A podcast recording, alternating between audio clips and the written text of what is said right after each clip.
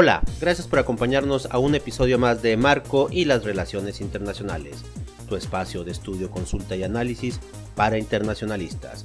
Mi nombre es Marco Rodríguez, catedrático de la Facultad de Ciencias Políticas y Sociales de la Universidad Autónoma de Chihuahua. El día de hoy analizaremos qué es un arancel y cómo funciona. Comenzamos. Seguramente has escuchado qué es un arancel, sin saber a ciencia cierta lo que es. Aquí te explicaremos todos los pormenores sobre este concepto del comercio exterior. Desde que Donald Trump asumió el cargo de presidente de los Estados Unidos, el término arancel no ha dejado de estar presente en todos sus discursos. Primero fue China. En un esfuerzo por frenar la expansión económica del gigante asiático, el gobierno estadounidense inició una guerra comercial e incrementó los aranceles a una gran cantidad de productos chinos.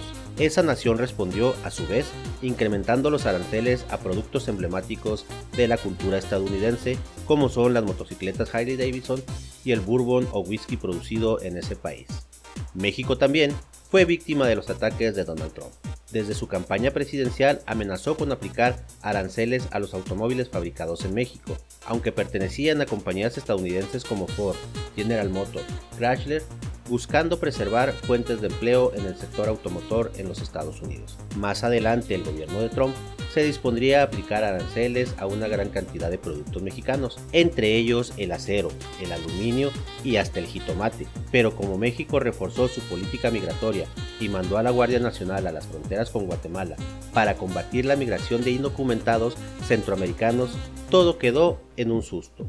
La amenaza siguió latente lo que ofrece una buena oportunidad para explicar qué es un arancel, porque lo que aplica un gobierno a los productos de otra nación, quién se beneficia con su aplicación y a quién perjudica. No hay que olvidar que los impuestos han existido desde hace siglos. En la época del Imperio Romano, todas las provincias pagaban impuestos al César, lo que representaba su principal medio de subsistencia. Incluso el Imperio Mexica cobraba impuestos a muchos otros pueblos, los cuales eran conocidos como tributos. Con el surgimiento del comercio con otros pueblos, comenzaron a cobrarse impuestos al ingreso de mercancías a una nación y fue así como nacieron los aranceles. Ahora bien, ¿qué es un arancel? Se denomina arancel al impuesto que se cobra a la importación de una mercancía determinada para que pueda ingresar a un país. También existen los llamados aranceles de tránsito, es decir, impuestos que se cobran para que las mercancías pasen por un país con rumbo a su destino final. Esto afecta a los importadores finales. En caso de no tener puertos marítimos para el ingreso de dichos artículos y los obliga a importar por la vía aérea. Cada país clasifica los productos en fracciones arancelarias y así determina a cuánto asciende el pago que se debe hacer para que la mercancía entre a su país. Durante muchos años, por ejemplo, uno de los aranceles más elevados aplicados por México era el correspondiente al calzado y a las prendas de vestir procedentes de China, que eran de más del 500% de su valor original.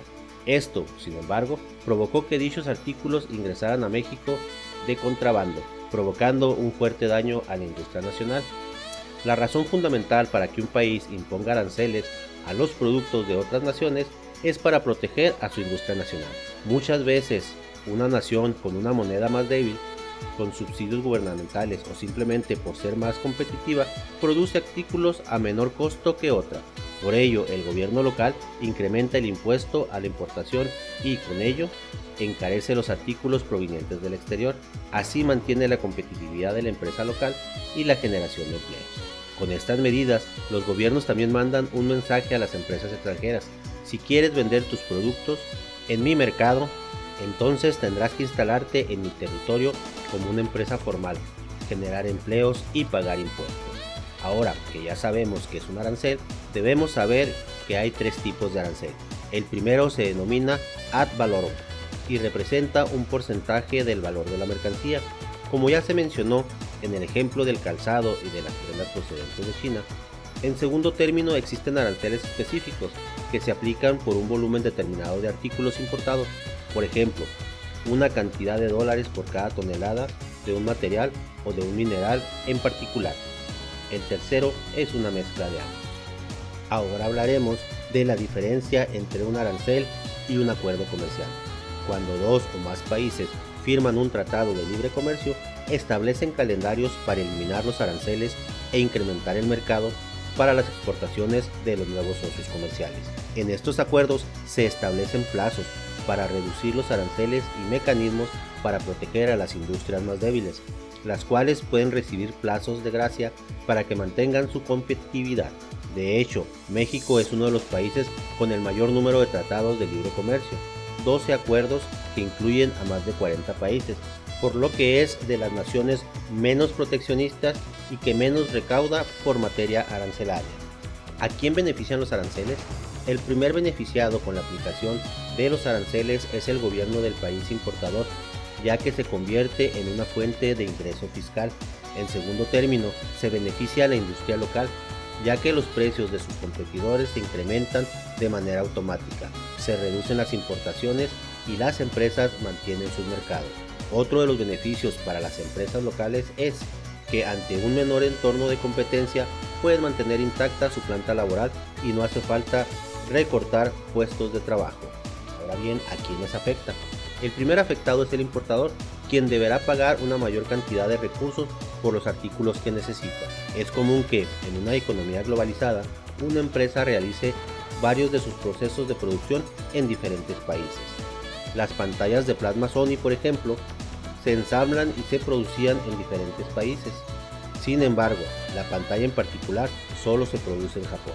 Por ello, si un país aplica aranceles a las importaciones de una nación, pero sus empresas importan componentes de esa economía, entonces se afectará también las operaciones de la compañía en particular.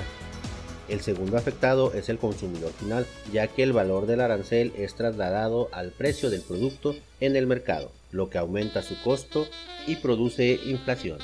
Y así damos por terminado el episodio del día de hoy. Agradezco sus comentarios y los espero en el próximo episodio de Marco y las Relaciones Internacionales, su espacio de estudio, consulta y análisis para internacionalistas. Mi nombre es Marco Rodríguez, catedrático de la Facultad de Ciencias Políticas y Sociales de la Universidad Autónoma de Chihuahua. Hasta la próxima.